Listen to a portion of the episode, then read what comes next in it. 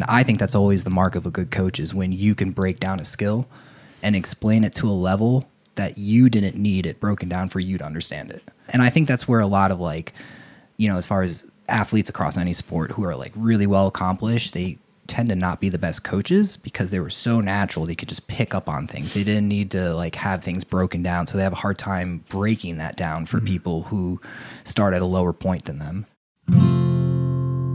Hello, I'm Craig Constantine. Welcome to the Movers Mindset Podcast, where I talk with movement enthusiasts to learn who they are, what they do, and why they do it. This episode is with Ryan Mallon, bushwhacking, parkour, and making your own path. Ryan Mallon is a parkour athlete, coach, rock climber, and general outdoorsman.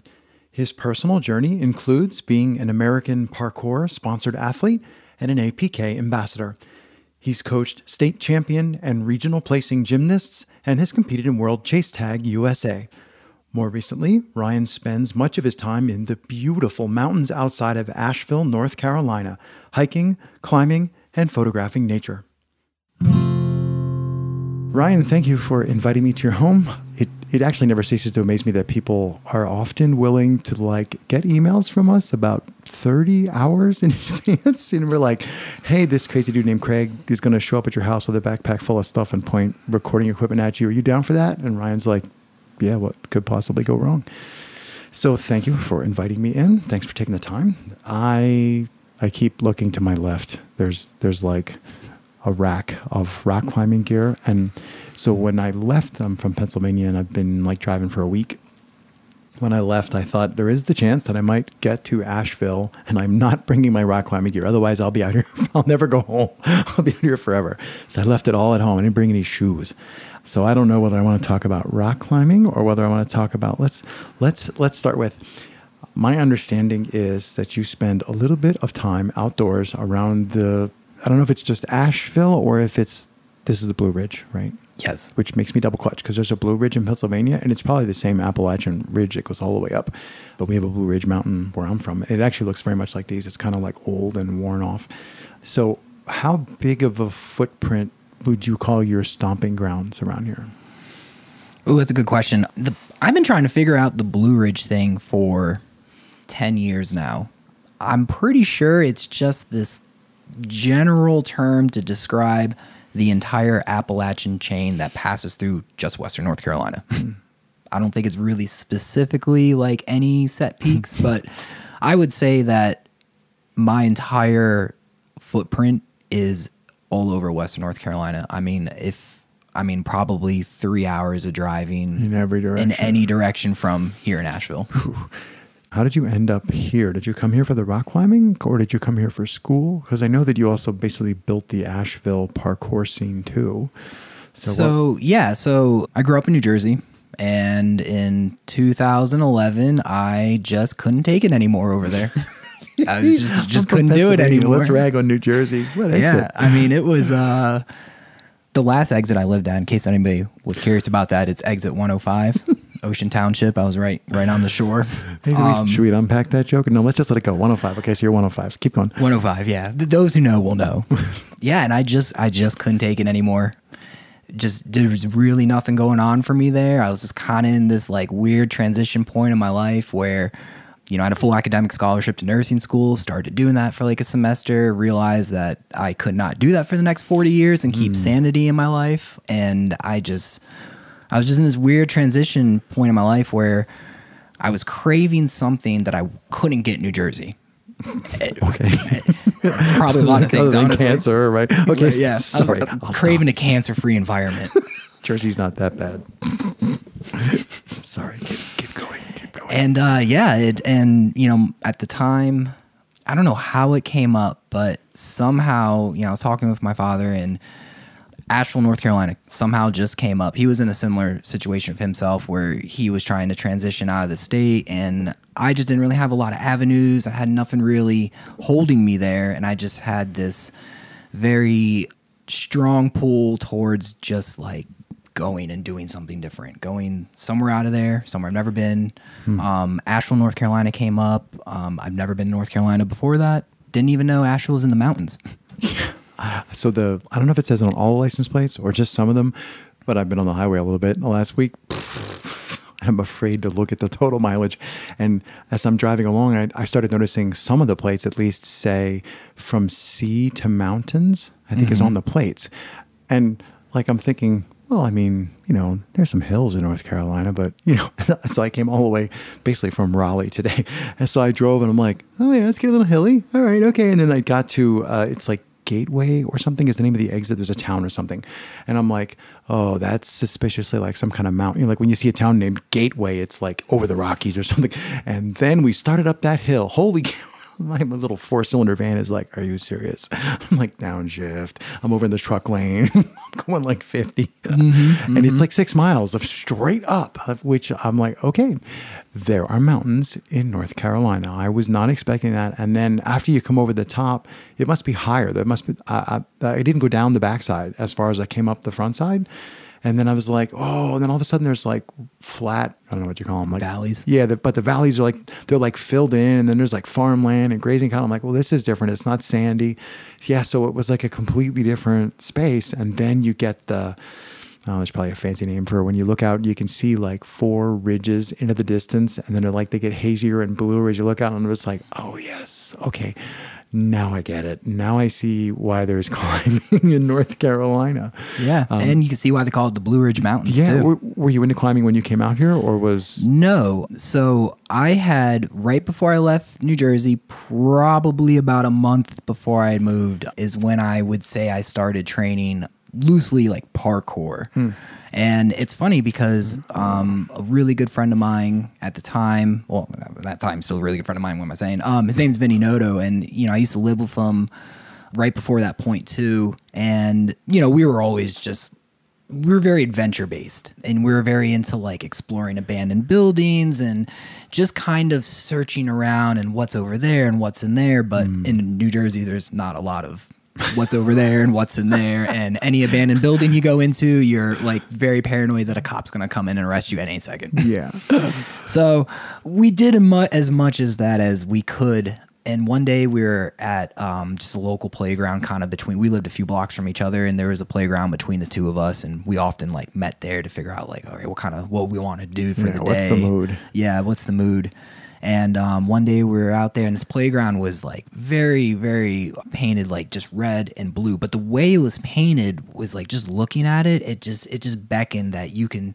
We were staring at it, and you'd, you'd see it, and you'd be like, man, you know, the way they've painted everything red, you can start on this side of the playground and end up over there if you stay only on the red and it just like you can see hmm. all the transitions and same thing with the blue but it required like just something different, Different, yeah blue is most of like the bottom level of the playground whereas red was like the top end. Mm-hmm. So there's like oh if you go red you're kind of like traversing above everything and you know going blue you're like kind of climbing under and around things. So we just started doing that and um you know it was fun. So mm-hmm. we were doing it again you know a day or so later and you know after about I don't know, two weeks of doing. By this point, we had just called it jumping around. Right. Like that's I sent him a text message and be like, "Hey, you want to Hey, you meet wanna up jump around?" Park?" Yeah, we called it Park B. It's called Park Boulevard in Ocean Township, New Jersey. Um, but we call it Park B. Uh, and it was really funny because we'd be like, "Oh, let's go jump around." And um, you know, about a couple weeks after that, he uh, we were talking. He was like, "Hey, you know, there's." There's a local gymnastics like right down the building. He's like, we should totally go there and learn some flips and we can practice more parkour. And that was the first time I'd heard that word. But it's funny because like, you know, like I was like parkour. At first, uh, you, so might back up a little bit there too. My preferred style of music is like, um, like hardcore metal. And so is his. So when he said parkour, I thought he was making like a wordplay on the word hardcore because we were messing around in a park. Right. No, like legitimately, Right, right, I, I, we were just messing around in a park, and I thought he was, you know, doing a wordplay there, and and I, I made a joke like, "Ah, that's a really clever word." He's like, "No, that's that's That's a thing. That's what we're doing. this is a thing." And I'm like, "What?" So you know, you get on YouTube, and um, and it turns out that I, I had been exposed to the media of it, but just never the word. Um, I'm sure you've seen the classic Russian jumper video Yes. Yes. that started like somewhere in the early 2000s and i had seen that i think think like 2007 is when I first had Yeah, I seen think that's that. Alexi. Is that Alexi? Is that- no, that's um. Oh my gosh, I know the name, and it's uh, Skip it. It'll come to you in a minute. Keep going. It so, is, so you is. see a YouTube It's, um, video. It'll pop it's in. your- Oleg. Yeah. Well, uh, yes. It's Oleg. Yeah, out of time. Yeah, so I get on YouTube and look it up, and I'm like, oh yeah, I totally have seen this. Didn't know it was called parkour, and was like, oh yeah, it looks so cool, right up the alley. You see people doing flips. Obviously, that's like for a lot of people, that's that initial draw. Yeah. So I was like, yeah, let's let's check it out, and um, yeah, just started doing that, and then you know, a couple weeks after that, I moved. Reboot. yeah. So, yeah. So I came out to Asheville, North Carolina. Never been to North Carolina, so I got here in a U-Haul. Was pretty surprised that there were big mountains here too. uh, They come, they come at you quick. It's They just like- do. it's flat, and then oh, And uh, when we first got here, we were kind of like an in between place for two months, about an hour south of Asheville proper, and um, it was very rural. it was just mountains, rural, nothing else going on. So like that first like initial two months, I did find one local gymnastics gym, and I just kind of wanted to keep up what I had already started in New Jersey a little bit. And so I started doing that, and then I moved into Asheville, like proper, like near the downtown area, and just you know, wanted to see if I could find a parkour community out here. Couldn't find one, but I, I'm pretty okay with just taking on challenges on my own. Yeah. You know, I mean, if you wait, more, if you wait around for when you peop- have a bit of a click. But yeah, if he's telling you, Yeah. I'll just start, and somebody will show up.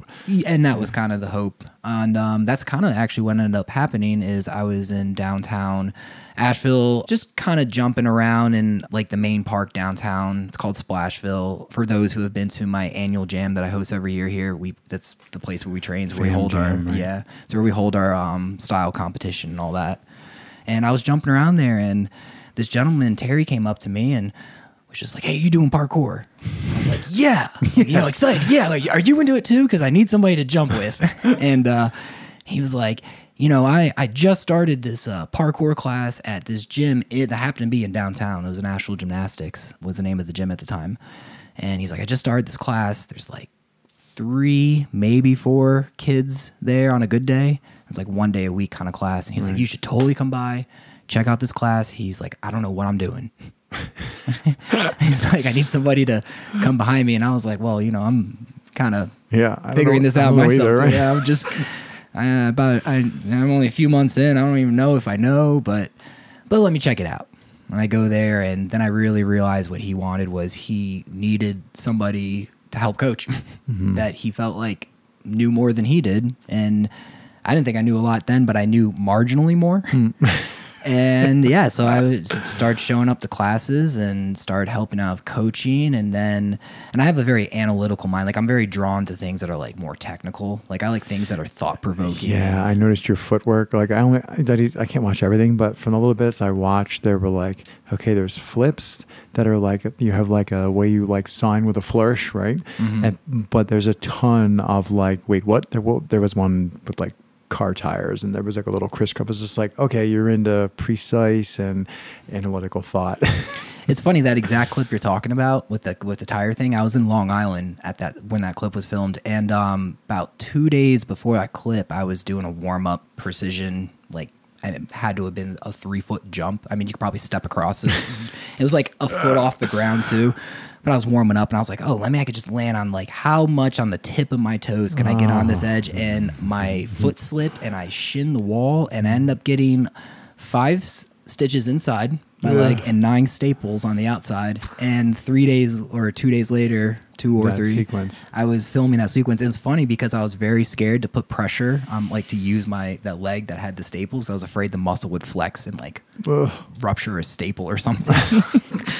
but uh, yeah, I stuck with it. Anyways, um, but yeah, I like I like things that are thought provoking and technical, and I love developing processes and systems. And in high school, I was I mean, I did sports all in high school. My main thing was I was a wrestler. I was actually pretty good at times. I'd placed in national tournaments, um, and then right before my senior year of high school, I had a major shoulder surgery, and I just couldn't really bounce Can't back, from that. Yeah, and I had it like way too close to my senior year, and so my senior year of athletics was pretty uh pretty lackluster. But that was another reason I kind of drawn me into like wanting to get into some form of movement because I'd always done it. You know, I'd did wrestling in high school. I pole vaulted as well. I was on a state championship team for a minute there with pole vaulting. Um, and then I just did soccer as an in between sport thing just to kind of keep me moving.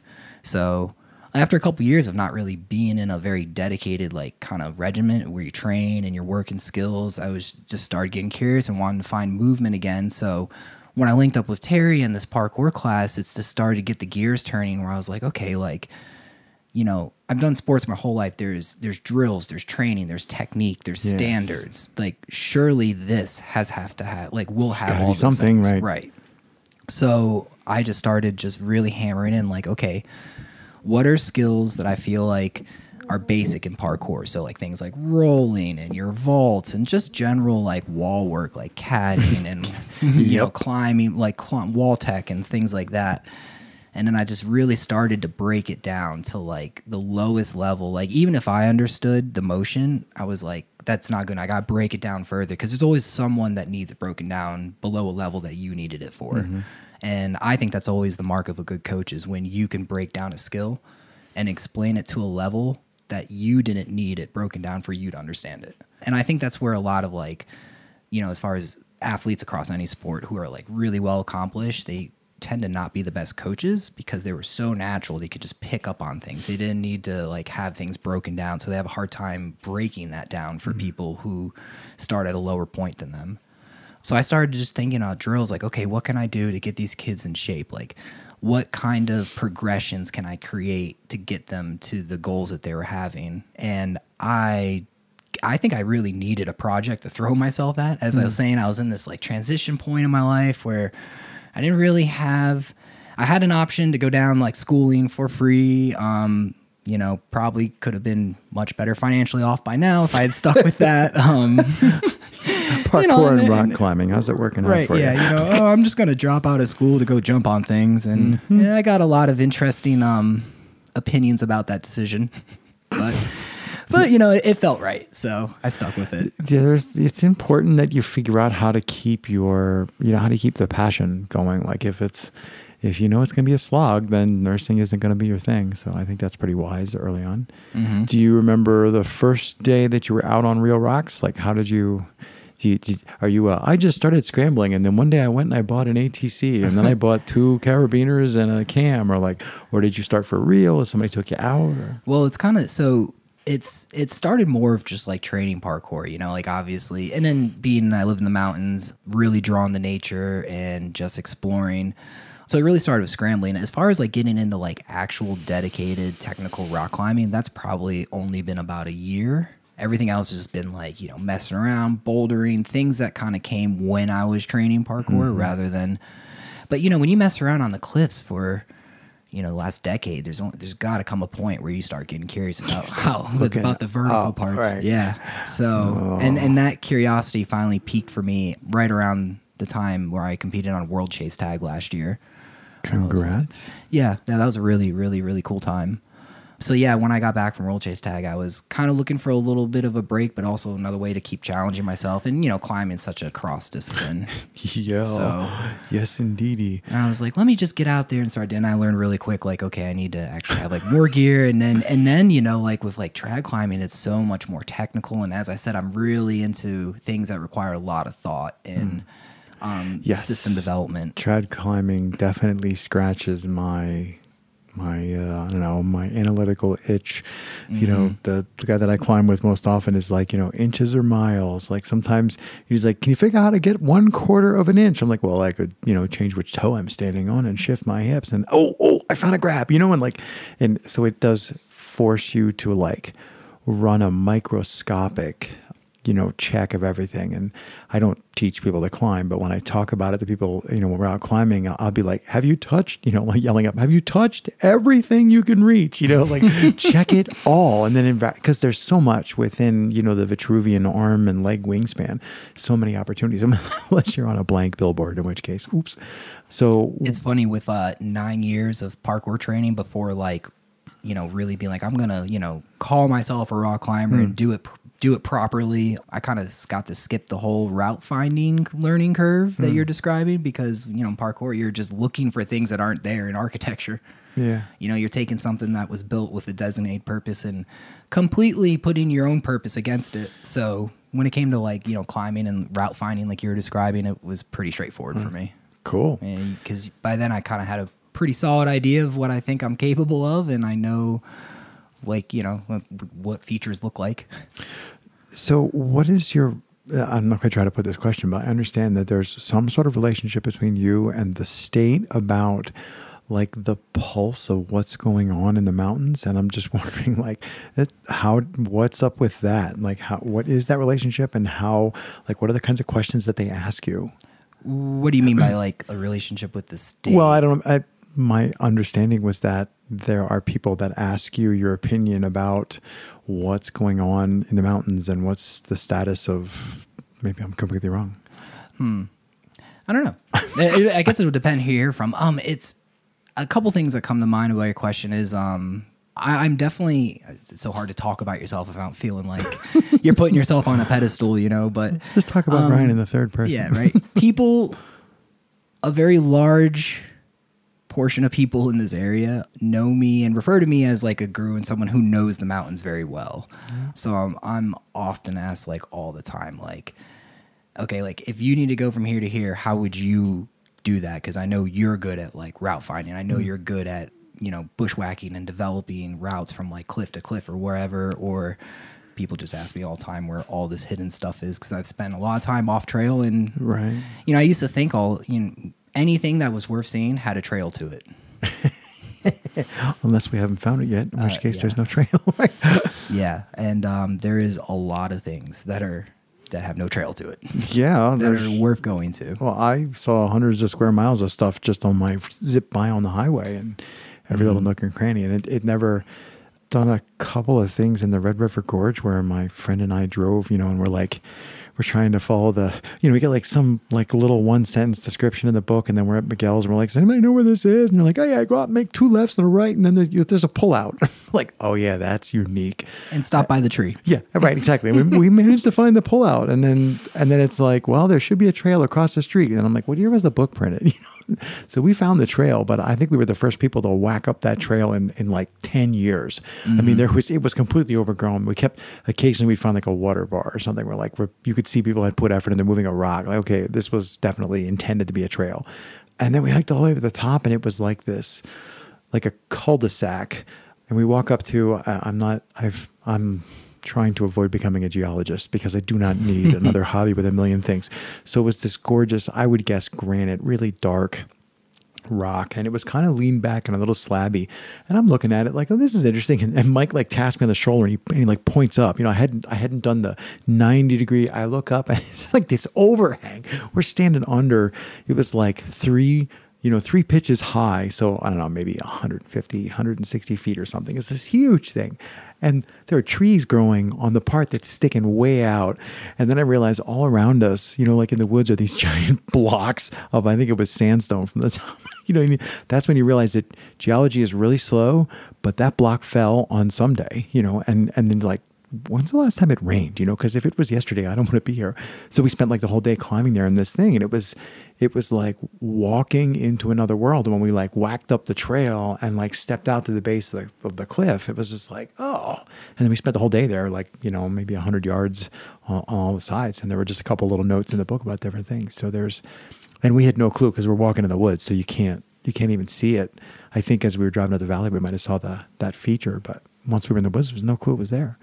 So how do you? and that's and that's what makes it great about personally that's what i love about the mountains as i said you know growing up in new jersey on the beach it's one i'll be honest i'm i'm not the i'm not the biggest fan of swimming in the ocean it's a little intimidating i'm i'm a little intimidated by the ocean especially New Jersey, I would. Yeah. yeah it's just I don't, I don't want to come out of a third arm or something like that and Needle stuck in yeah, my eye. yeah, and- yeah, needle stuck in my eye. What, and- um, do but you, you- know, you go on the side of a mountain, and you know you can operate in a quarter mile radius and spend days and days just seeing all these different things. So do you go back to the like? Do you do that? Do you like go there? This is my current spot that I'm scoping out, and like, do you do you sketch? Like, do you take notes, or do you just jam it all in your head, or like, how do you? Well, so first of all, when you want to I'm going to say get acquainted with an area. What what exactly do you do? Like the whole process. Like how do you decide this is an area I want to explore? Do you look at topo map? Like what's the whole process for finding and then getting to know an area? So, good question. Multifaceted answer. yeah, so it all just depends what my goal is. Um, you know, if I'm really big into waterfalling as well, you know, I've spent a few years here recently really on this kick. There's a small, like, handful community of people around here who love documenting previously undocumented waterfalls, making them publicly known, and then naming it. That's kind of their end goal, I think, is for the naming process and the naming rights. Um, so when it comes to like waterfalling, yeah, I would look at a topo map and I would just start looking for where those lines start pinching really close together and if there's a blue creek going over it. Right. And you know, as those lines start getting closer, you know the terrain's getting more and more Steep, vertical. And if there's a blue line going over, there's a really solid chance that there's going to be a waterfall there. Some people will, you know, pull up like Google Earth and try to get like a satellite view on it. And uh, sometimes I used I did that originally in the beginning, but I don't. I just like the unknown aspect of it too. Mm. You know, so I'll see a spot on the map, and then I'll immediately like you know zoom out on the map and start looking around. Like, okay, where can I access this from? That's what I was gonna say. What's the farthest, roughly, that you can remember? What's the farthest from like oh, I had the park over here that you've gone in? Because I, I don't really have a s- sense of how you know there are places in Maine where like if you go the wrong way, you're gonna run out of food and water before you get to anything. And I have I have no sense of how big the open, undeveloped spaces are here. So like, what's the farthest you regularly go from you know a parking spot? It's very easy to go double digit miles. Okay. It's very easy. It's very. I've been on like seven, eight miles of pure bushwhacking, hmm. like just pure route finding, crawling through rhododendron and dog hobble, and doing miles of that is not fun. I don't know what dog hobble is, but I'm guessing the name Oh, is a hint. Yes, yeah. thorns. yeah, no, it's it's like rhododendron. They're just low hanging trees that like you know you you imagine you know a secret agent trying to work his way through like laser wire, and that's what you're doing in the woods for you know seven miles. but yeah, so you just find a spot, and you know going back to like I said I like technical, I like thinking, I like thought provoking. So I'll zoom out and be like, okay, this is where I want to go where's the nearest like public access land and you know how can are there any trails that i can at least use to get close Go three know? miles, then turn left. Right. right yeah and then just at this point in the trail you just dive off the trail and just go down this embankment and then obviously you're going to do things like ne- negotiating cliffs and navigating that kind of terrain hmm. which generally when it comes to waterfalling if you're exploring a creek it's a little easier to go upstream bottom up because you can judge how to scramble from the bottom up a lot easier Yep. Down climbing is a little harder. uh, yeah, especially if you don't see the entire down. um, but sometimes, sometimes there is no access from the bottom. Sometimes you know access from the top is the more the more Right. feasible way, and uh, a lot of times you just don't know what you're going to do until you get there. And that's what I like too is that unknown exploration where you're like, okay, I have a, a destination, but how I'm going to get there is just going to be dictated on what I encounter along the way. So I've I've made a lot of waterfalls public, and actually one of them. So you know, I'm sure you've heard with hiking, there's trail names. Right. Yeah. So people in western Western North Carolina kind of gave me a trail name, and it's Mountain Cat mm-hmm. because I'm always just bouncing around the trails, just running down rivers, rock hopping. Because I used it as a training ground for parkour. So that's what people who don't train parkour that I hang out with and you know go out in ventures with. That's what people call me. And there's one in South Carolina, the upstate South Carolina, so really close to the border of North Carolina. Um, it's like a 55 foot waterfall. It's got like a nice vertical free falling section with like a grotto behind it and like a really nice, beautiful, undisturbed spray community of moss. Which is spray communities moss are pretty sensitive yeah. ecosystems and they're very like specific to like that that place. Oftentimes have rare plants there as well. Um, and I made that public, and it was really pretty.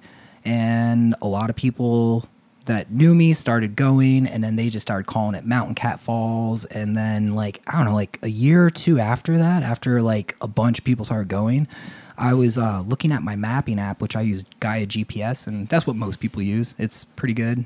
Yeah, use Gaia GPS. Gaia, if you hear this, sponsor me. Um, and then I looked at it one, you know, I was I was looking at that waterfall, and at some point It got named. it it got named Mountain Cat Falls and like with legitimate icon on it. And now I'm, you know, hiking groups I'm a part of on social media. I'll see people go there that I don't, you know, who they are, and they talk about it as Mountain Cat Falls. So that's kind of cool. That's neat, It's kind of cool to have a mark. It's neat to see. Um, well, the fruit of your labor. It's also, I mean, on one hand, you know, you're risking, you know, where, wherever wherever people go, the ecology gets whacked. But one hand, you're risking that. The other hand, you, it's the opportunity to share that with them so they can see it and experience it.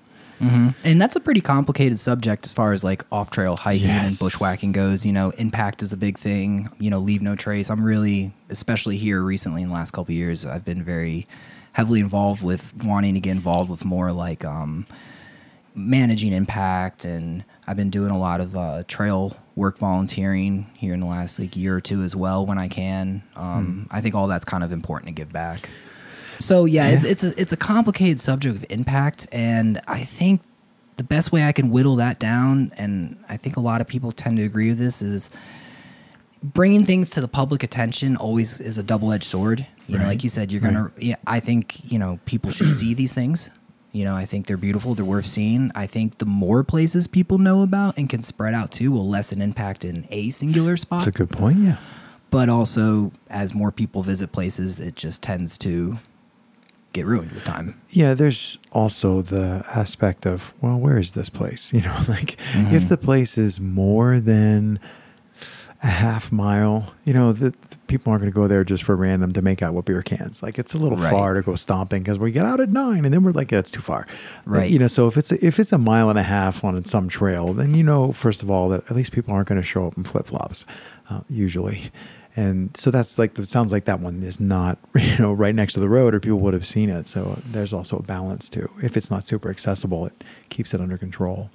Exactly. And that's, and yeah, you nailed it. That's what I was about to say is typically people who respect nature and are stewards of it will not put in the effort of bushwhacking. Yeah. Like if it's hard to get to, it's, there's no trail. You got to find it. You're going to be crawling under rhododendron Yeah, and if I have dog to crawl, hobble. yeah, they're not going to go. You might have to negotiate like a cliff and scramble down steep gullies. Like people who are willing to put in that kind of effort respect it. Yeah, they do their best to Yeah. follow. Where's the cairn? Oh, we're going this way. Or, you know, where's the stuff that doesn't slough off? Right. Um, it's the roadside stuff that just always gets the worst kind of attention. Yeah. I've only ever done one honest to God bushwhack. It's my rock climbing friend again. We like, we camped at the extreme uh, eastern edge of Rocky Mountain National Park, right in Estes Park. And when you're in the campground and you look to the east, there are these two. There's a McGregor slab. It's this beautiful thing on the north side, and um, Deer Ridge Buttress is on the south side, and it just like sticks up. And apparently it had been climbed, so that we decided we were going to try this. So we got up at like oh dark thirty in the morning before sunrise, and we're in the middle of a campground. Right. The alpine start. Yep, exactly. Oh, you know that. So Mike's like, "Oh, fine stuff." We jam all our stuff in our bags, and it's basically head for the pointy silhouette where there are no stars. You know, like you just look for the place where you don't see the sky, and we like tiptoeing through people's campsites because we need to go directly. You need to go that way, and then it was like climbing over split rail fences and walking through, like you know, waist deep grass, and you like you can't see anything. And then it was just a bushwhack through the talus field of trees, and eh, you, when I tell people this story, I mean, you're like, yes, how can I go? But everybody else in the world is like, what is wrong with you? I mean, I was, and this is, you're in Colorado, so I don't know, were probably maybe at like 7,000 feet or something. So I'm already like the whole way soaked in sweat. I wasn't in the greatest shape, still aren't. And I have all this gear, you know, everything for a whole day. I, I think I had the rope. He had all the, all the climbing trad gear.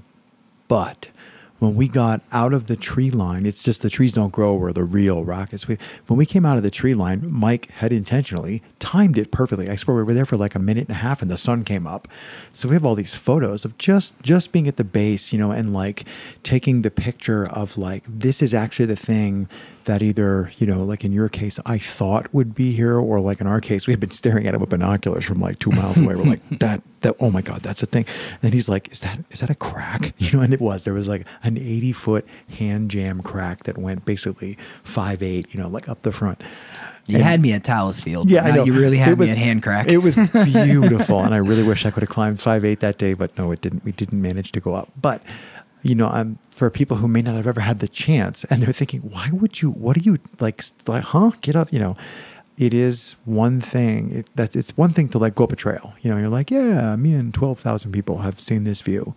But when you when you actually have to decide, you know, like, oh man, look at this scramble. All right, this one will go left.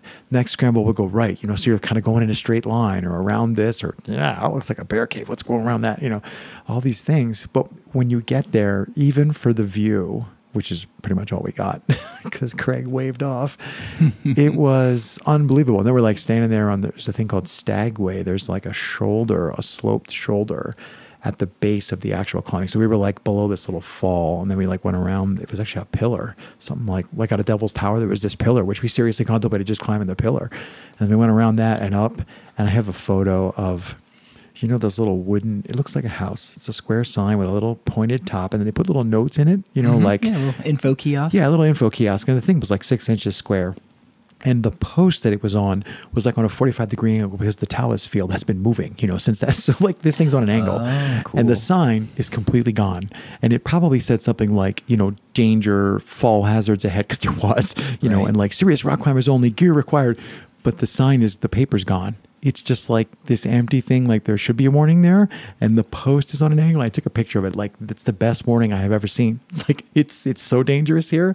They didn't even come back to replace the sign. Nice, yeah. the sign isn't even maintained.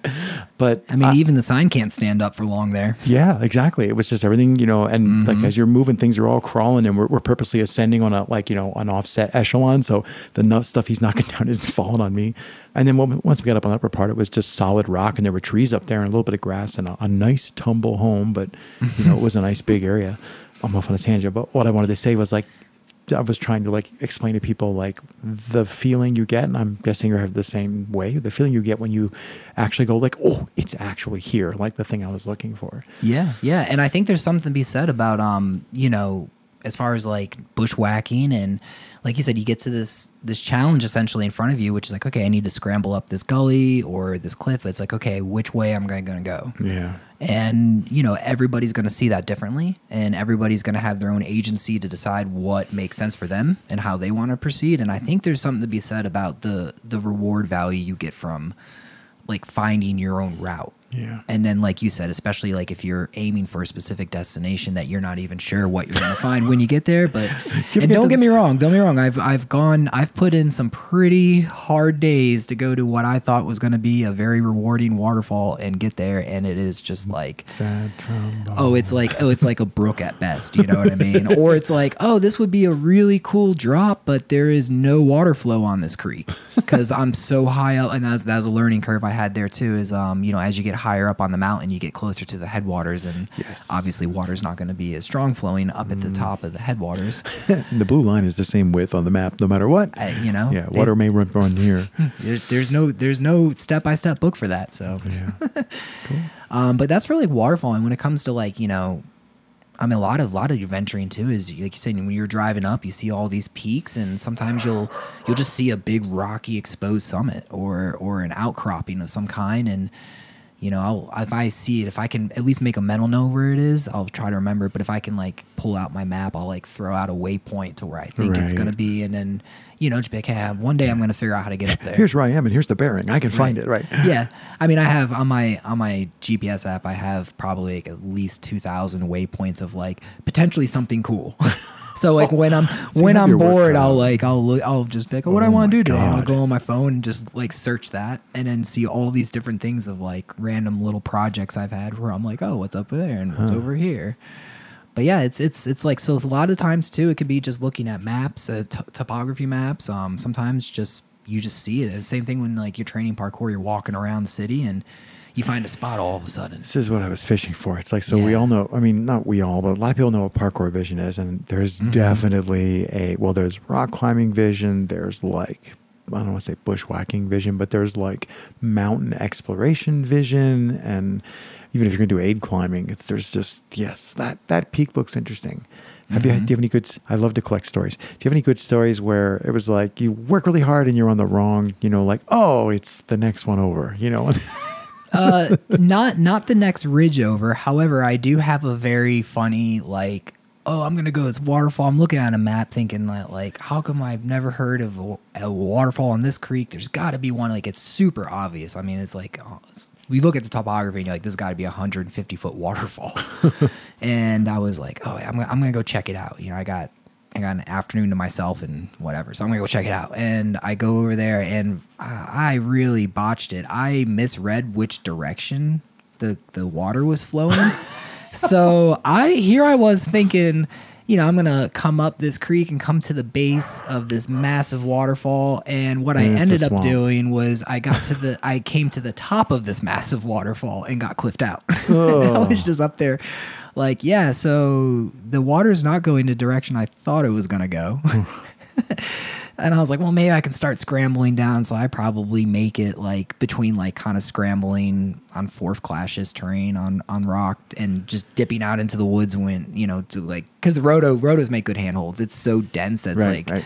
it's hard to like fall through it all. You know what I mean? like sometimes it's so dense you can walk on top of it, hmm. just walk on the top of the canopy. Hmm. But yeah, I probably made it like 50 feet down between, you know, going diving in the woods, getting out on the rock when I could. And I just kind of got like too cliffed out. And I was just really straddling that line of comfort and, you know, and I've had this bad habit of like no one really knows where I'm at in the woods. I was going to ask, like, do you have a, do you have an e? I don't know if they use EPIRBs on land. That's a sailing thing, but yeah. Do you have a? Do you carry a? I'm guessing there's a national beacon for. No, I don't have any emergency like SOS type beacons. It's actually been on my short list as I've gotten into more technical type adventures, like rope work type stuff. Hmm. That's kind of been something where I feel there's more of a need for that. When it's just like kind of, you know, off trail scrambling, exploring, yeah, I, I feel pretty confident that nothing's going to happen for the most part. Like I said, I, I had a bad habit of not telling people where I was going. Have you Just kinda- changed this habit? Because I might recommend telling people where yeah, you're going. yeah. Typically, typically I'll let my girlfriend know. I was going to say, at least leave a lat long and, you know, Yeah. what time you should be checking back in. Yeah, but people just expect that of me. Like it's not uncommon that I, you know, I tell people all the time I take about one to three business days to respond to like text messages and emails, and yeah, because I'm just I out noticed. doing stuff. You know, it's just it is what it is. Um, you know, I have a running joke with um, with my significant other right now, and uh, you know, there's a lot of times where. Like she makes this joke that she halfway expects I just don't come back on any weekend day. Like I mm-hmm. might just go out for an adventure, and solid chance I might just like she might just get a text at some Overnight. random point. And I'm like, Yeah. yeah, I'm just gonna stay. It's been so good out here. I'm just think I'm just gonna stay the night. Having a great time. Just gonna keep it going. Yeah, I brought a bivy sack and some water. I'm good. I have a power bar or three. Yeah, yeah. So that's that's that's definitely how that goes. Hmm. Was there anything on your mind that you were thinking about, you know, leading up to me arriving over here that you were wondering or that you wanted to talk about or questions? Uh, know? yeah, I was just kind of thinking about like kind of chronicling really briefly, like kind of my journey and where it started. And we kind of touched upon it in in New Jersey, and then when I moved out to Asheville, I started picking up that class, and then I really started. That's when my my my brain shifted to like more of a coaching mentality. Where I was like, okay, I can develop like progressions for different like where where different students are at physically and mentally with their skills. And then as I started doing that, and the class before I took it over, it wasn't that it wasn't structured well. It just I, I think the I mean the instructor said he didn't really know parkour, so he just didn't really he knew like very basic things, but didn't know how to like keep progressing skills. Mm-hmm. You know, like able to teach people like a step vault or you know a Kong vault. and but then after that, it's like I don't know what other parkour skills are out there. You know, and then at that point, I was starting to learn a little bit of acrobatic, which most most students in in a parkour class that's what the majority of them Yeah, are after. they is want the flashy acro. stuff, yeah. right? Yeah, and I understand it's it's the flashy stuff. So yeah, I, I started shifting that, and you know, probably about within six months. Yeah, it was about six months of when I took over that class. We went from one class a week. You know, like I said, might have had four kids on it on a really good day, to I was having classes with up to forty kids in it, and I was the only coach. And we're in like a really small, like if for all the people who have taught parkour in a gymnastics gym, you always know you get some really small corner in the very back. You, um, and here you get the broken balance beam. you yes. get the broken balance beam. You can't touch that, can't touch that, or that.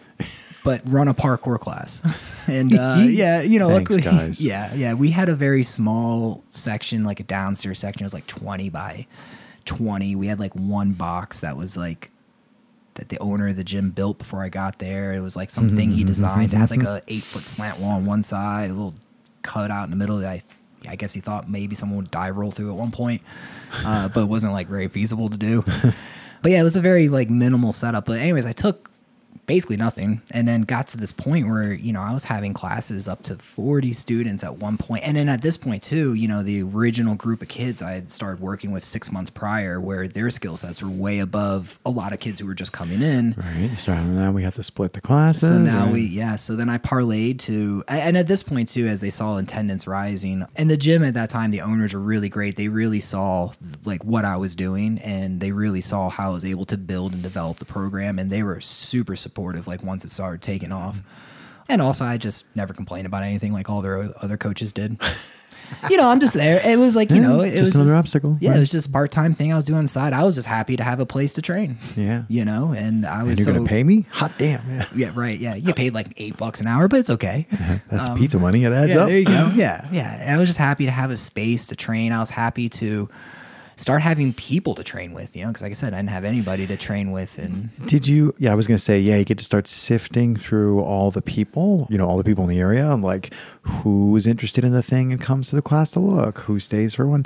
Did you find anybody else that came to those classes that you became fast friends with or fast parkour training partners? oh yeah, or- yeah, definitely a handful of uh, people for sure. And actually, um, as the classes got bigger, I moved up some of those people to like assistant coaching and stuff. And the trade off was, and it worked out for them. It's you know a lot of these high school kids, you know, they're paying out of their own pocket for the class, and some of them I was able to work out deals where it's like, hey, you know, I need help in our beginner level class you know, if you're willing to come in, you know, in this day to help out, you can stay for the classes for free. You can stay after the classes are done and train with me in the gym for hmm. however long we want to stay. At one point, they just kind of gave me a key and they didn't care if I stayed till like midnight training. You're making money. Here's the key, right? Yeah, yeah. So it got to a point where the classes got split, where I was able to set up like a, a true beginners class, where I can really start like vetting people as they come into the program, and just a place where I can get down basic skills so they can be safe to be in a more open training style format.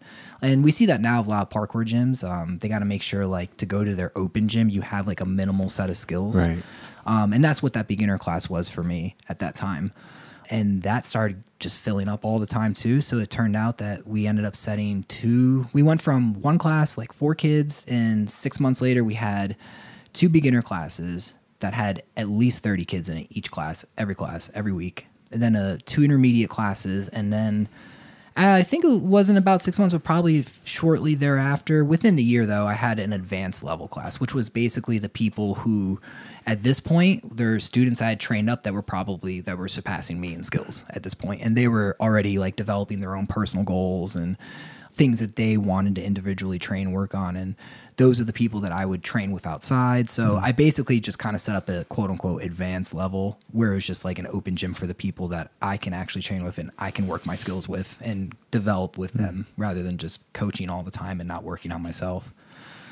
And that went really well. And, you know, in the gym would do like performances. And then the gym had a lot of involvement with the city, you know, doing like the holiday parades. So, and doing um, demos for schools on field trips. So we started bleeding into that. And, anytime the gym had something come up like that, they'd always be like, "Hey, Ryan, you know, you're our you're our wow factor. Show like, bring a demo, get The, right. get the guys together, bring a demo, and we would we would like practice like choreograph routines and like performing, doing things off each other. Um, and the more we did that around the city, just the bigger the program started getting. We're really drawing in attention, and then it kind of like, I love Asheville, but if you've ever been here, it's pretty small, and compared to a lot of like other major cities, the opportunities for training aren't as obvious. Like we have like a couple spots that are like an actual area where there's just tons of things to do, but the vast the vast majority of our training is like pocket spot kind of stuff. Right, right. You know, like very like alleyway type things and a lot of spots only have like a few specific challenges and we kind of starting to get to a point pretty quickly there where we were kind of maxing out the challenges our skill sets were able to do on top of feeling like we didn't always have a lot of options. And but we live in the mountains. And then that's when that crossover really started to make a lot more sense. It's like yeah we might not have a big downtown city but we have miles and miles of boulder choked rivers. So it's like you know we can just run down the river and like create a car shuttle start at one end Right, right. drop another car at the other and we're gonna time ourselves and we're gonna run this whole river without like getting out of the river at any point and we're to do in less than like some, like say like an hour you know we'll, we'll set like a goal and a time and you know we'll train using the mountains because it's something unique that we have here and that's when i really started to develop my personal style of like trying to blend the outdoor adventure to like the training of parkour and the things I enjoyed. I like these are all things I enjoyed, and I'm the type person where it's I'm not like a one track mind for better and for worse. you know, jack of all trades, master of none. None, yes. yeah. But I'm I'm always think about how I can tie my passions into each other so they can start working for each other. Hmm. I was really into or really wanted to get into the idea of like videography and photography. So obviously videography and parkour go hand in hand Yep. You know, jumping around in nature goes hand in hand with videography and photography. So that's where we started shifting our training to is like, okay, well, let's, you know, like we don't have a lot of like running, you know, pre's or, or setups where you could do like long stride lines in downtown, but we have miles of that on the Two river. miles of stride lines Yeah. over here. Yeah, I mean just continuous stride lines and so we would do that and we'd start incorporating, you know, that's when we started doing like more scrambling, getting in the cliffs. There was this really, really you know, infamous jump around the area called Pride Rock. And basically, it's this mountain where you start at the bottom in a cave. It's a fissure Cave series. So you go through these series of fissures deep in the mountain and you start ascending probably about like 300 feet through the mountain through a series. And it's like, it's very level changing. So there comes a point where you start like not realizing you're going up and you're squeezing through like real tight holes. Um, one of the final squeezes, we call it the birthing hole because it's, so tight you have to go in very specifically it's it's left arm in first shift your hip to the left like you have to, to you have to move your body this exact way or you're not going to get through the hole or you might get stuck in the hole but if you go through all that you come out onto this like overlook like three quarters of the way up the mountain that just overlooks this like beautiful valley with a really nice lake below. But right at the top like of that right at the overlook probably about six or seven feet out so it's not a big jump is this monolithic pillar Oh, there's a piece breaking off, working its way. oh no no it's a freestanding pillar it's not even attached to like But I mean, it would have it, it would be moving for probably getting further over the centuries as it drifts Oh, away. probably, you think? yeah, it's like probably. cleaving off, right? Yeah, yeah. It's like a big monolithic pillar. The, the top of it's like this flat circle spot, maybe like two and a half feet wide, six, seven feet out, And what's the drop? Um, a couple hundred feet. Too far enough that it doesn't matter. oh yeah, yeah. No, it's yeah, yeah. Far enough that it doesn't matter. It's it's it's a it's a fatal drop for sure. Yeah. Yeah, and we we first saw that, and, and you know, you see something like that, and it just screams. It just screams. How did you figure out whether the pillar was stable? Because my first thought is, you know, at some point that's going to fall over, right? So some somebody jumps on it. How much would it suck to stick the precision of like, hey, it's moving, you know, and then uh, You know it's really funny? I think a lot of people who don't mess around on like real rocks just assume they're like the most solid things in the world. Oh. I hadn't thought of that. Right? Yeah, because you just don't have the experience. To Yeah, it, no, yeah. I'm I'm totally down with like Yeah. sometimes this stuff is balanced. There's like two and a half Mhm. hours for me is the Shawangunks. The Gunks are so I can drive to the Gunks and climb for the day and drive back. Nice. Um, and then there's like a little place called Peterskill, which you can go top roping, which so I can set up gear. And I was climbing up this one thing one day, and there was a six sided die, like, but it like sofa sized, you know, like four feet on an edge. It's this block that was sitting like inside a little, eh, not really a chimney, but this this little niche. So as I'm climbing up, I'm I'm I put my hand on this thing and I'm facing the other way and I'm doing like a little stem with my feet in my hands. And when I lean on the rock, it moved. Not real far, just like a clunk, you know. And and then I'm like, what just moved? You know, like because it wasn't really obvious. Was it which hand or foot was that? And then I'm like, okay, well, I'm gonna undo this, you know. So I undid the move and then it went clunk, and then I realized it was my left hand, and I'm like, this block moves, and so then because my belayer is like you know at the bottom, Right- So right I spent a couple minutes like, is it? And then I realized, yeah, I don't think it could come out of there, but it's was it wasn't attached and it was just sitting there and it had a bit of a rock to it and like a like a a, a rocking horse rock, not an R O C K. Well, that's the same word either way, Craig. Yeah. Um, and I, I think that kind of thing, or like climbing with my friend Mike, and he'll be like, uh, "This last part's a little loose," and like, "What part?" He's like, "All of it." Like, Don't you know? When you like you, people think that that rock climbing is like in a gym. If anything moves, there's something wrong. You go and get the Allen wrench and you fix it. But there's lots of stuff outside where you're like, "Well, this is really easy." Except that if you really pull, you could pull any one of these rocks out of the wall. And it's like you grab it and you're like, eh, I only need like 40 pounds. I think it's good for 50. So I, I have to just kind of like move through there. And yeah, so I'm guessing you guys eventually did the pride the pride jump. Yeah, so we looked at it and it was yeah, Pride Rock is what we called it. And yeah, it, it's like I said, it's it's very aesthetic, it's very obvious, very obvious challenge. It probably took us at least a year of just looking at it. Can you get to that overlook any other way other than coming up through all the squeeze holes and stuff? No, and you can't go up that way anymore either because of the the white nose fungus syndrome for bats. Oh, All all wild caves are pretty off limits and Okay. and their population was brought to the like the realms of extinction in the last 10 years. So I do respect that. I respect like closures and nature and just, you know, the ecosystems and everything. So unfortunately, we can't get back in there right now. Might be able to rappel in from above. I've never explored that option, but I'm pretty sure it could be done that way. But I, I just kind of like leaving it as this like thing that used to be that can't be anymore, and you know it has that like because Wasn't- that status wasn't behind there a famous rock pillar? I want to say it was like Devil's Pulpit or something. There's a famous rock pillar that pillar that fell down like that somewhere, and it was this iconic thing that stood on a ridge, and everybody climbed it all the time. Mm-hmm. And then one day it just fell over, and there were people who were hiking up to it to go climb on it that day, and it just like fell over, and like some local school kid caught it on cell phone video or something. Mm-hmm. Um, it's like yes, this stuff is. I mean, if you if you sped it up geolog to, to geological time, the, I mean things are moving continuously. The ground Oh, is shifting. time. The mountains are melting. They're being pushed up.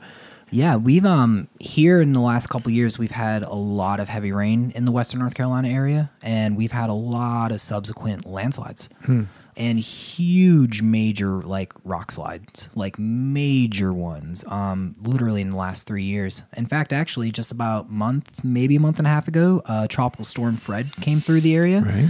brought historic flooding to the area, and devastated the landscape. There's a really popular waterfall. Might have been easily the top five most popular waterfall like around the Asheville area. It is one of the busiest hikes around the Asheville. It's like so busy that you just don't go there because it's you know you don't want to deal with you know you don't want to share Herds. you don't want to share that trail with you know your four thousand closest friends. um, especially in COVID, right? Right, It's just yeah. really outdoors anymore. We got to mask up for crying out loud. Oh, I mean, seriously, it was like that. But the storm came through, and it shifted the landscape so much and redirected the water that the water and collapsed it that the waterfall doesn't exist anymore. What? Oh like, wow! like a major waterfall that was like a tourism pinnacle of the area. Something collapsed and broke off, and, And now it's just a just- cascade. Yeah. It's barely even a cascade now. And it used to have like a swimming pool that people would jump off like a little eight to ten foot rock into. Super popular. No more swimming hole. Completely gone. It's amazing. So to to your you know to what you're saying, like yeah, this landscape is still moving. Things are still shifting. Things are still changing. I mean, I have a lot of photos of places that you know, like from years ago. I have a photo of it. Major rockfall event has happened, and no longer looks that likely anymore. And Have I you- have like before and afters. Have and you stuff. noticed any, or I don't know if you ever thought about this? Um, I was just bopping around on something, and people are starting to compare born, before, born after, before and after photos of tree lines. And one of the things that they're wondering is like, well, if things are getting a little warmer and the CO2 is getting a little bit more parts per million, the trees should be moving up the slopes. And I, I've seen some interesting before and after photos of like where the slopes are a little more gentle, and it's like, man, there's a lot more trees moving up, you know, moving up the slopes. I don't know. Have you noticed any of that around here? He, I didn't think I, I don't think so. I don't think I saw anything that I've wasn't seen. topped out. Like their trees go all the way to the top. Yeah, But- our highest peaks here are just they're like sixty six hundred feet. I think oh, is the so highest. the, Mount trees Mitchell. could grow all the way to the top then. Yeah, Yeah. yeah, Now you have like that high elevation, like um, fir type trees, Yeah. but yeah, I, I don't know. But I have seen the erosion of soil go down Hmm. because of just increased water flow as our watersheds have become more saturated over the years. But um, yeah, it's really cool to think that you know, like a waterfall, like a legitimate, like significantly sized waterfall, can just go away Yeah. because of just a day or two of heavy rains. But yeah, so uh, with Pride Rock, once we finally made that jump, it actually became like this thing that when people would travel through the area to come train with us, it's like, oh, you got to go to Pride. Like that was the mountain adventure. We Sure. like if you're gonna come to the area, we're gonna train, but I also got to bring you in on you some mountain adventures. You know, um, that's just always how I play host for the area. Yeah. You know, it's like, hey, I'll show you the city, but while you're here, you you're gonna come in the mountains with me, and we're gonna do some stuff because Hmm. this is the unique thing that we offer here. And uh, yeah, we started. So then a lot of like um, well-known park parkour athletes would come and want to take on Pride Rock, and it, so it's been it was a fun thing while it lasted for sure. And uh, yeah, that's so so we started switching our training methodology to like out here in the mountains because we just have so much more opportunity of that and that really had a huge impact on the style i ultimately developed where you know i'm very technical and i like very uh, precise footwork and handwork as you mentioned earlier If you're running down Boulder, now I get it. I'm like, oh, Yeah. that would that would make your footwork be primo. Yeah, this wet one's rock. wet. This one's dry. this one's sloped the wrong way. Is that moss? You know, like yeah, yep yep yeah. Yeah and sometimes like things look dry and not, not- wet and yeah. not mossy or slick mm, and you touch are. it and you take a pretty hard fall Yeah. So yeah, that really and and it brought a lot of our style to like more of like a natural type movement using like animal mechanics. Again, you're running through the woods, no trail, and you're coming up to a rhododendron patch, and now you got all these low hanging branches that are like at your stomach waist. So now you're hmm. Diving through them, vaulting, doing a vault, landing, quadrupedaling right out of it to go Yeah. under another series, and so that's the, what I saw really you do it. Um, I don't remember the exact sequence, but it was like you did like a, a fairly simple dive Kong. I think there was a torpedo on a stand, which made me go, "Whoa, okay, whatever." But it it, it looked like a like a cylinder, so I'm guessing it was a torpedo. But you did like a dive Kong, but when you came out of the Kong, you know, here comes this brainer overhead shot from this thing you were going to go under, and you transitioned from like finishing the Kong to a like lateral sideways movement. And it, it's a pretty simple as far as things go, like just step under with your head while shuffling to the left.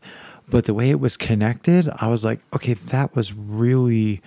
I mean, like obviously you saw it before you did it, but it really showed me like oh, there's no way I could do that. Like it's just no way that I could connect those two moves together because one is perfectly forward and the other one is a completely sideways, like deep side to side range of motion in the hips.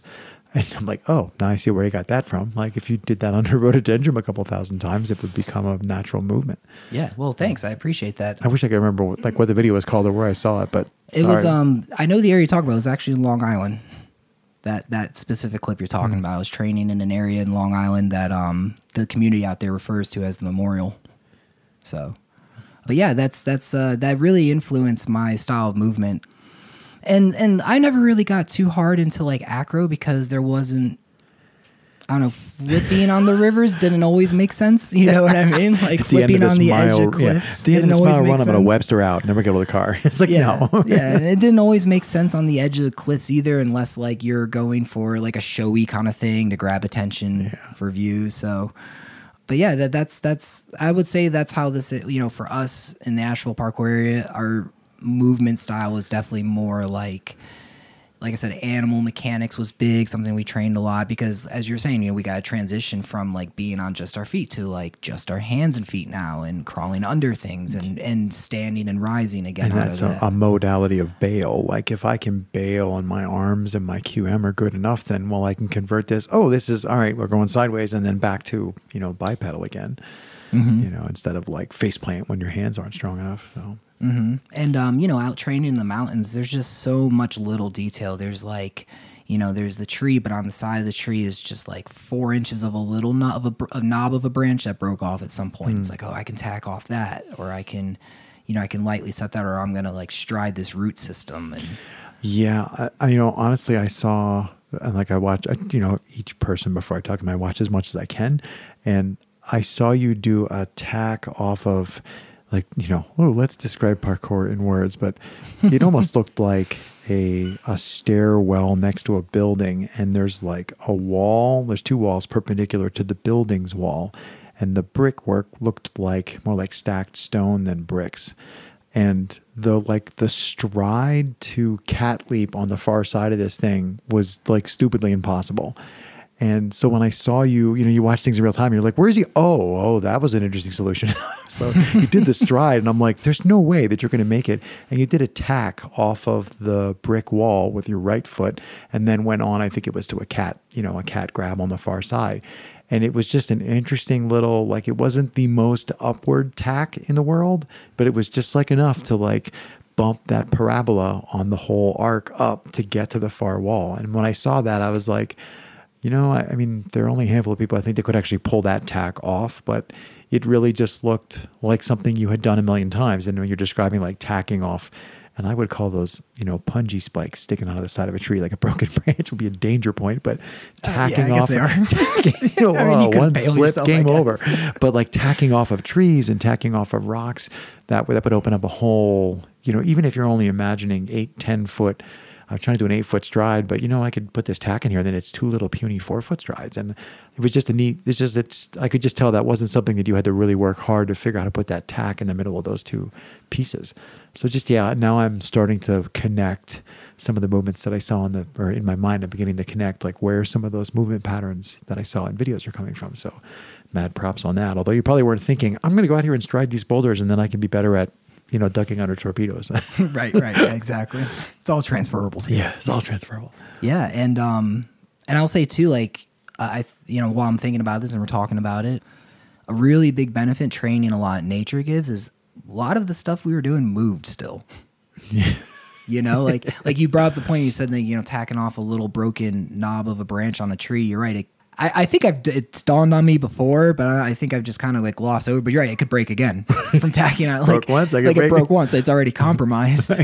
so Well, um, you kind of step a little more on the tree, right? Yeah. yeah, yeah, yeah. So, and we you know dealing with that type of variable all the time is not something I feel like you deal with city. I mean, you get like the wobbly rail pre every now and again, or I just feel like if things are unstable in the city setting, it's very obvious, and people tend to just very much avoid it. Well, and and people are always, uh, and I think this makes sense when you're very new. You know, check your surfaces. Always, you know, check things first. Don't dive onto the roof unless you know the roof is load bearing or whatever. Right, right. Um, but yeah, you're not in the in the natural environment. You start to get a feel for that. You kind of Mm-hmm. get a feel for that's going to be slippery or that's going to move. So Yeah, and things like you know you're tacking off a tree, you might grab a branch, just swing between two boulders, just little transitionary type motions to kind of just keep your momentum going. Branches move. yeah, and, um, then- and and they're flexible based on the type of tree. So Yeah. that's something we learned too. Like you know, we see a rhodo coming up, and it's going to be low, but you could swing on rhodos all day. Right. So it's kind of like You it's semi open chain instead of like in a Mm-hmm. concrete built environment, everything is you're either doing something intentionally open chain or everything I tack or jump or push or pull on is fixed. And if you're Mm-hmm. mutzing around in wet rocks or you know flexible branches, then it's going to be more like eh, everything shifts. And that I think that would build up, aside from proprioception, that would build up a ton of, you know, uh, I think it was somebody, I can't remember the name of the guest. Somebody was talking about training in the mid range. Oh, that was uh, Sean. And, and he was saying like, yeah, you, you don't necessarily necess- want to get stronger in the middle. You want to try and like broaden the range of motion where you feel comfortable. So when I do this tack and the thing shifts, you know, do I have some spare pelvic, you know, strength to counter the additional torque, you know, or, or is it like, I can only do the tack if I know exactly how my foot is going to interact with that thing. Right. So I think there's a huge benefit to constantly, I was going to say torturing yourself, constantly exposing yourself to these, you know, natural environments that are going to challenge you in unexpected ways every time. hmm Yeah, and a lot of times too, you know, you'll be approaching something like that in a natural environment, and a lot of times I just anticipate it's going to move. So I go ahead just and assume. I just assume it's going to shift a little bit, at least a little bit. Something's always shifting a little bit. So, but I would go ahead and like kind of be one step ahead of that and ahead of myself on it by making sure my body is in a position where, you know, if I'm gonna, you know, tack off this rock on the side here and that rock tips over, you know, do I have, as you were saying, do I have enough mobility in my hips to like recenter my weight or to even just, or I'm anticipating that rock to move and I'm gonna use the movement of that rock to redirect me in the direction hmm. I'm going. So that that was a whole nother fun process, and I think that that has a lot of value. Was train like you know you train in the city, and there's just different things. You know, like you're saying, everything's fixed, and training in the city is really nice. But then sometimes you just I just need to be out in the woods, and I just need a little bit of unknown variables. And when I train in the woods too, it's I really feel like I don't train like lines the way you do in a city. You know, it's like, oh, here I'm going to start there, do that move there, do that move there. Going to practice it, maybe walk through some of it, feel some out. It's like outside, you just go. You go very like thoughtlessly, but move very uh, move very methodically. So you kind of enter that flow state more, or at least I do when I'm outside training. I kind of hit that flow state more. And I think a lot of people, like I think most folks have been on like a trail run at some point in their life. Yeah. You know, when you're trail running, you're constantly having to like you know, watch out for little roots. and Yeah, little the ankles, right? And, And- you're watching your feet, so you gotta. But it's not like you're slowing down your pace when you're trail running. That's those are all things you just have to take when they're coming, and that's how we trained outside a lot too. Is like we'll just go, and not necessarily plan something out, but just keep taking it as it as it keeps coming at us. Hmm. And and our, our, our most forethought planning would be like, we'll just set up like a shuttle. We'll, we'll know we're starting here, We're we're know we're ending here, there, yeah. and we're just not really going to stop anywhere in the middle. Right. So what's uh, either what? uh, What do you want to talk about next? Do you want to talk about what's next for you? We haven't touched on Chase Tag. We haven't touched on APK. We haven't touched. Yeah, there's a, there's a lot going on. Yeah. So, um, just being mindful of your time. What did any one of those things jump out at you as something you want to go on next? Uh, yeah, I'll, I'll kind of jump around with it. So, yeah, that was kind of our beginning here, and that was kind of how I built the Asheville parkour community, or at least tried to build as much of a community as I can. Um, and like every community, it comes and goes as far as how many people are actively involved. But I would say there's always been consistently at least like three people that you can always rely on to train within this area for the last 10 years. Actually, one's about to move to Kentucky, so it's going to get a little less than that. But we need a replacement. yeah. So as we started developing more of and, and really feeling confident that we're good movers, then we learned about the Greenville parkour. It, it's dawned on us like, oh my gosh, there's other people in other parts of the world that train too. Like you know what I mean? It probably dawned on us Well, like, wait, there's there's other cities close to here. We that's like an hour and a half. no, wait. Greenville's like Greenville, South Carolina, two and a half hours from No, here? Greenville, South Carolina is about one hour. Okay. Um, yeah, I just yeah. followed the navigation computer. I think I drove through Greenville today. Uh, there is a Greenville, North Carolina, which I think is like two and a half hours away. Oh, okay. Sorry, Yeah. you said South Carolina. Yeah, South Sorry, Carolina, I- Greenville, North Carolina, which I drove through today, is pretty far from here. But okay, so there's a Greenville, South Carolina. Yeah, so there came a day, I think it was like 2013, I want to say. I heard about a jam. It was my first, never been to a jam. You know, we just been trained up here. We didn't really know there were other communities that were in a reasonable distance from us to train with. And found out about a Greenville, South Carolina parkour jam um, through, it might have been 2012. Now I'm losing time. Um, I found out through American to the Parkour they had like a schedule of upcoming jams, and they were maintaining that information on their website. So using using that information, went out to the jam and actually started connect with people from like other communities, and other communities all have different styles of training. And you know, it's really funny. Um, whoever tends to be like a community leader, that most everyone tends to kind of train about that same style, and that's where I met Bob Reese. Everyone knows Bob Reese now. Yeah. Um, that was funny. Uh, he wasn't a big name back then.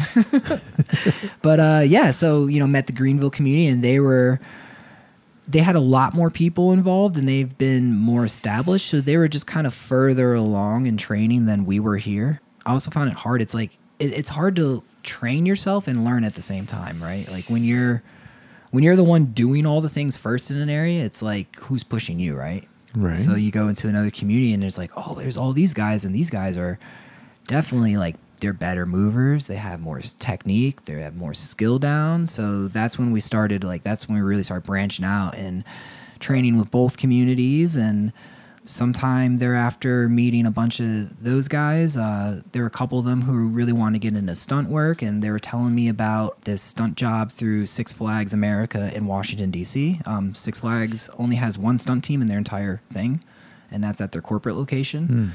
And I remember I was holding a mini jam. It was my first like kind of mini jam I ever hosted.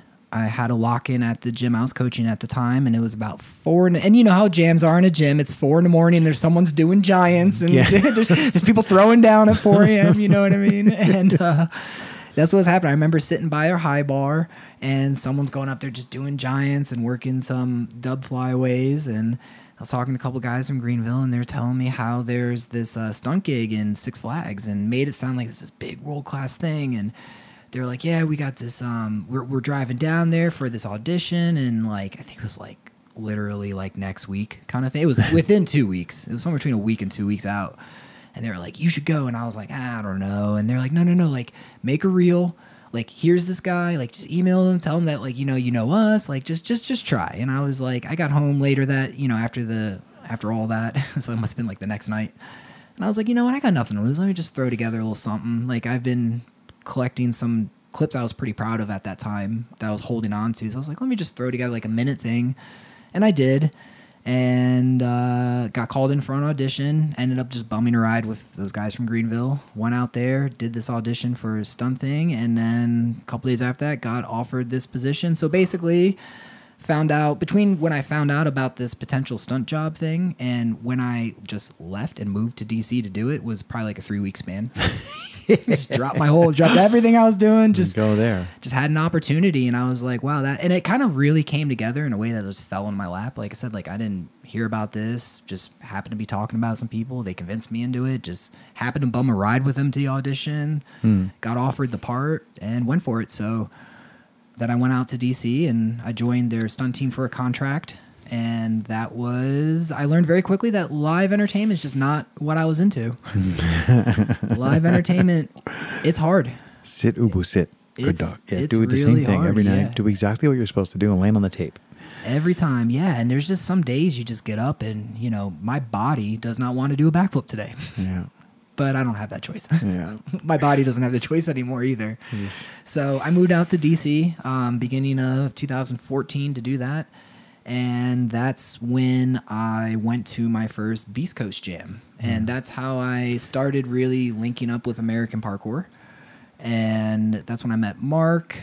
And yeah, just went out there. My first Beast Coast Jam it was it's, it was such a it was my first like huge jam on like a national hmm. jam on that level and you know everyone's first national jam is just always like this amazing time. And you know i was with all these friends and from all over the place. You know, people hadn't you know like jams you know you only see these people at jams once a year. Right. and yeah had a great time and you know really tried to strike up a relationship with mark. And then once i finished my contract with six flags i just kind of stayed communication. I really want to try to help out american parkour um, in any way i can by that point i was editing a lot of videos and i was kind of developing a good reputation for putting out good video content like being a good mm-hmm. editor and so I started to try to offer those services with Mark and then kind of trying to start representing APK. You know, I really enjoy what they're doing, especially like what they've done with like bringing parkour to public school systems in DC. I think that was monumental for what they were doing and I just wanted to be a part of that and so back then, their their ambassador program was structured differently then than it is currently today. But yeah, they made me an ambassador, and then I was ambassador for a couple years, and then they changed it to more of like a true sponsorship type style like program. And by that point, I was I'd actually uh, had a pretty major back injury. Don't know what happened. I no causation, but I fractured my L three. So I had to take some a good amount of time off, and that also kind of forced me to train a little differently. So I kind of just started falling away from like wanting to like do these huge things all the time. You know, like you know, trying to do 15 foot prees all day, every day. You know, there was just a point where like that wasn't sustainable. Hmm. You know, on a long term level, especially after like a major back injury like I had. So I just kind of like adjusted the sails of how I can train and just kind of fell back onto just more like smooth tech, natural type movement. Yeah. It's a heck of a journey.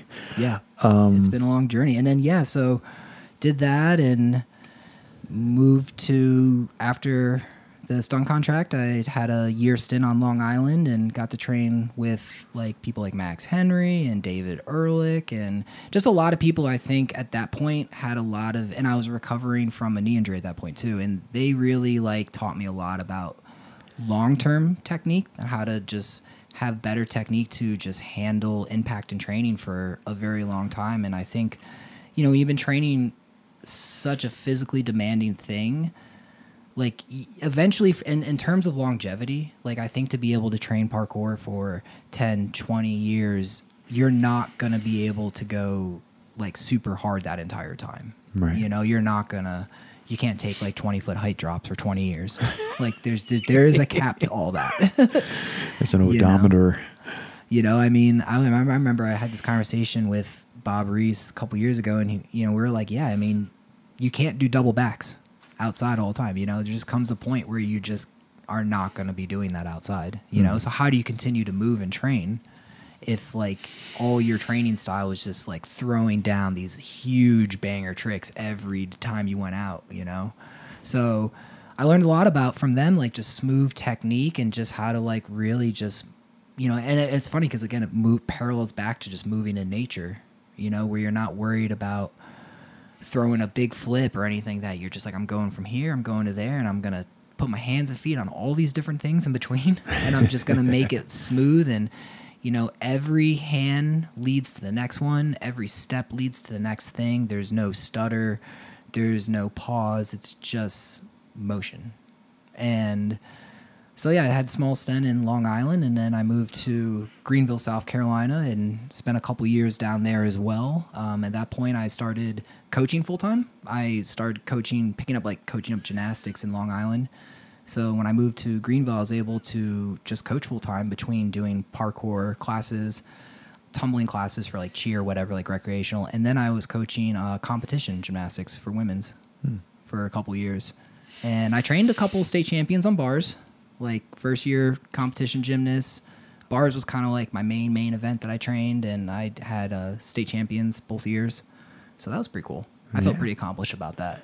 That's Um, and that's working nothing to shake a stick at. Yeah, Yeah, yeah, and yeah, it was really nice to coach full time and everything, and and and just being in, involved on all these different levels. At this point, it's been so many years of involving, and I like to talk to people. You know, I like to connect with communities and often connect people together. And as as a community leader myself, you know, and have been, and just it was just kind of like a role I've like slipped into over over that time frame.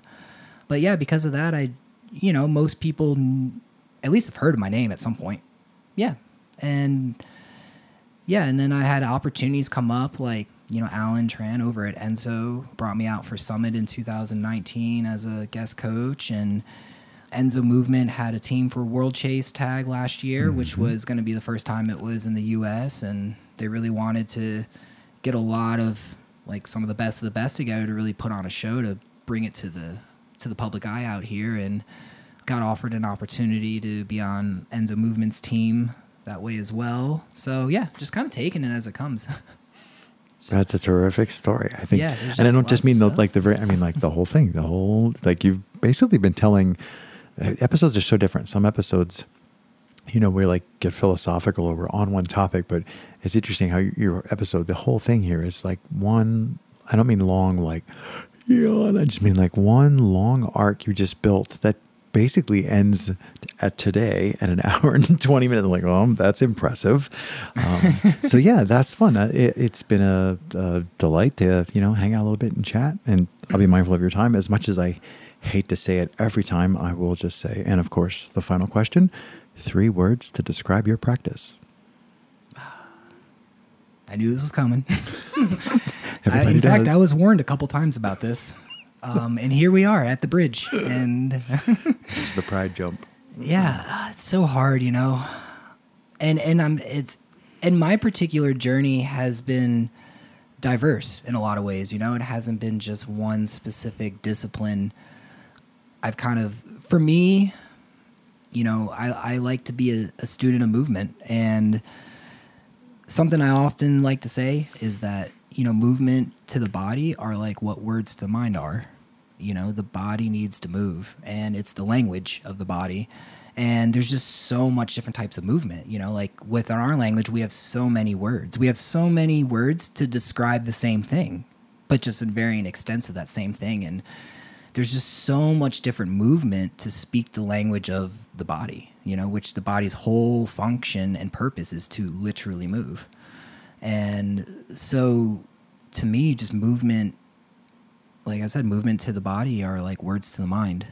And yeah, if I can encompass this whole journey of just different things and it's it's like things were so different, but they were all interconnected in their own pulse. And uh, three words: natural for sure. Like, though that's not the three words, just natural being one of them. natural for sure. That's where I leave it. Natural for sure. It's not a test. Yes, keep Uh, going yeah. natural. Uh, three words describe my just my movement: natural, precise, and thought provoking. thought provoking is hyphenated. Exactly. I always say hyphens are free. Ryan, I think those are not only terrific words, but they do sum up, um, I think, the story arc so far of your journey. And I wish you all the best. And thanks. It's been a distinct pleasure. Thanks. It's been fun being on the show.